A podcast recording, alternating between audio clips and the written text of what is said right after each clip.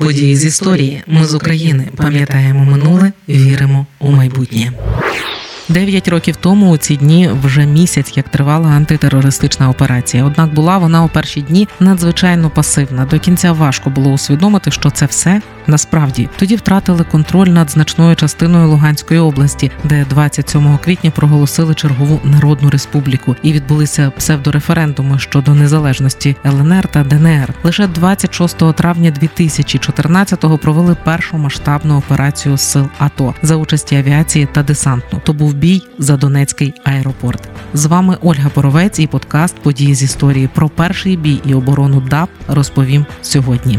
Насправді ще за місяць до цього бою, у квітні 2014-го, сепаратисти вивісили над аеропортом у Донецьку свій прапор. Тоді в Україну проникло чимало озброєних угруповань з Росії. На сході вони масово захоплювали органи влади та скрізь вивішували прапори неіснуючих республік, щоб намалювати для світу картину внутрішнього конфлікту, а не вторгнення Росії в Україну. Попри сепаратистський прапор, Донецький аеропорт, як це не дивовижно звучить сьогодні, працював у штатному режимі. Українські військові охороняли внутрішній периметр литовища. Вони перебували у будівлі так званого старого терміналу, щоб не заважати пасажирам та персоналу. Знаючи сьогодні на що здатна Росія і що було далі, згадувати усе просто страшно. Тож присутність українських військових в аеропорту не влаштовувала сепаратистів, як і той факт, що литовище приймало літаки та вертольоти ЗСУ для захоплення Донецького аеропорту. Сепаратисти створили групу ні, не з місцевих фанатиків Росії. Вони створили групу із загону Іскра у складі якого були 45 громадян Росії з Ростова на Дону, з 26 найманців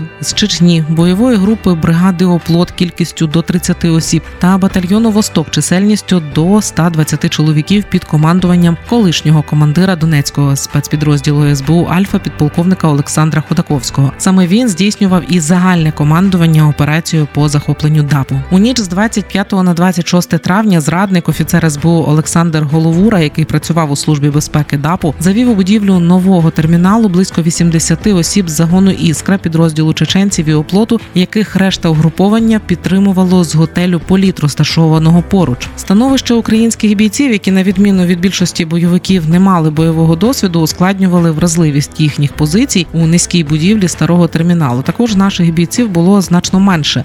Це були 64 бійці Кіровоградського полку спецпризначення та 15 бійців зенітно-артилерійського взводу 25-ї повітряно-десантної бригади. У наших воїнів не було важкого підходного озброєння та бронетехніки. Фактично, в одну мить вони опинилися на ворожій території, оскільки бойовиків підтримували співробітники Донецького СБУ та МВС. Вночі 26 травня наші бійці облаштували спостережні позиції на даху старого терміналу. Під ранок вони зафіксували на даху нового терміналу вогневі точки бойовиків і підвезення до них озброєння у зв'язку з критичною ситуацією о 7.10 ранку, 26 травня 2014 року. Робота Донецького аеропорту була зупинена персонал евакуювали. Наші бійці надіслали запит на підкріплення. Операція із захисту аеропорту почалася за наказом тодішнього виконувача обов'язків президента України Олександра Турчинова близько 11 ранку, того ж 26 травня. Під час обльоту аеропорту ударними гелікоптерами Мі 24 прозвучав і перший постріл. Солдат, снайпер третього полку спецпризначення взяв на себе відповідальність і знешкодив бойовика, який мав намір збити вертоліт з протизенітної установки. Тоді це був справді важливий постріл, адже до кінця важко було усвідомити, що це реальна війна, а ворог не уявні сепаратисти, а реальні російські вбивці. Після першого пострілу між двома терміналами зав'язався бій зі стрілкової зброї і гранатомету. Близько 12-ї години дня над аеродромом здійснили політ штурмовий літак су 25 слідом за яким з'явилися гвинтокрили ЗСУ. Під прикриттям двох вертольотів військових, які розташовувалися на даху старого терміналу, вони висадили десант з бійців 3-го кіровоградського полку спецпризначення і десантників 95-ї аеромобільної бригади. Загалом 121 боєць підкріплення зайняв периметр аеропорту і диспетчерські вежі. Ввечері 26 травня 2014 року виконувач обов'язків президента Олександр Турчинов повідомив: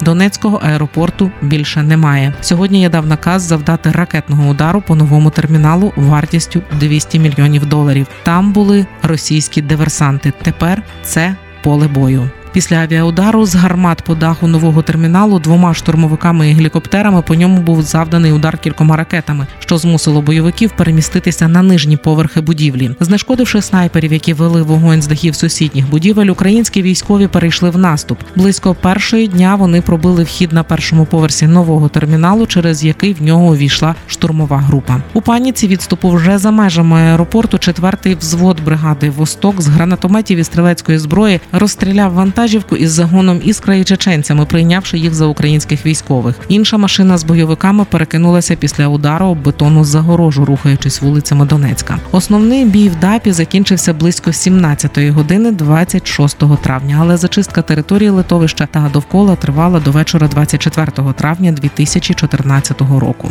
Загалом бойовики у тому першому бою втратили до сотні осіб, третина з яких була громадянами Росії. Після бою в Донецькому аеропорту капітана Олександра Головура, який зрадив присязі і завів в аеропорт бойовиків, в Донецьку викрала контррозвідка СБУ. Його вивезли у Київ, а згодом обміняли на українських військовополонених. З українського боку ніхто не загинув. Поранення у тому першому бою отримали троє бійців. Перший бій за Донецький аеропорт став одним з переломних моментів, який чітко дав розуміння того, що це російсько-українська війна, і Україна не збирається здаватися. Після 26 травня 2014 року антитерористична операція перейшла в активну фазу. І вже 4 червня був звільнений Красний Лиман, 13 червня Маріуполь, 5 липня Слов'янський Краматорськ, наступного дня Артемівськ. Водночас саме тоді Росія почала активно підсилювати та озброювати бойовиків та сепаратистів. Щодо оборони Донецького аеропорту, вона тривала 242 дні. Якби не руйнування терміналів, ДАП тримали б довше. Оборонців за незламність назвали кіборгами. Внаслідок тривалих танкових обстрілів 13 січня 2015 року впала вежа Донецького аеропорту. На той момент у ній були українські бійці. Кілька з них ще три дні продовжували коригування вогню із зруйнованої будівлі. 20 січня 2015-го проросійські сили підірвали новий термінал бетонні перекриття і стеля у багатьох секціях обвалилися, ховаючи під собою українських воїнів. 22 січня 2015 року вцілілі захисники вийшли з терміналу, проте багато поранених і контужених українських бійців потрапили в полон. Саме 22 січня 2015 року вщент зруйновану територію Донецького аеропорту покинув останній боєць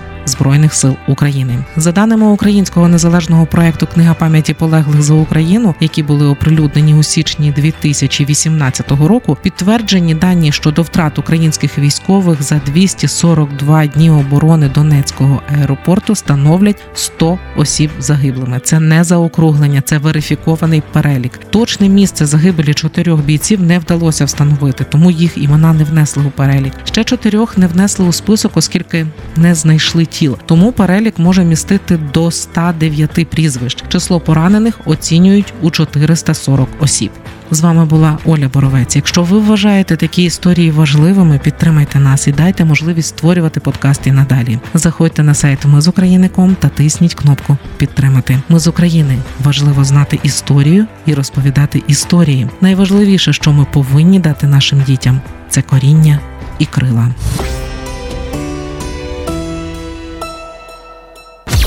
Ми з України. Ми працюємо для вас. Ми працюємо завдяки вам, наші слухачі. Радіо Ми з України фінансують саме слухачі добровільними внесками.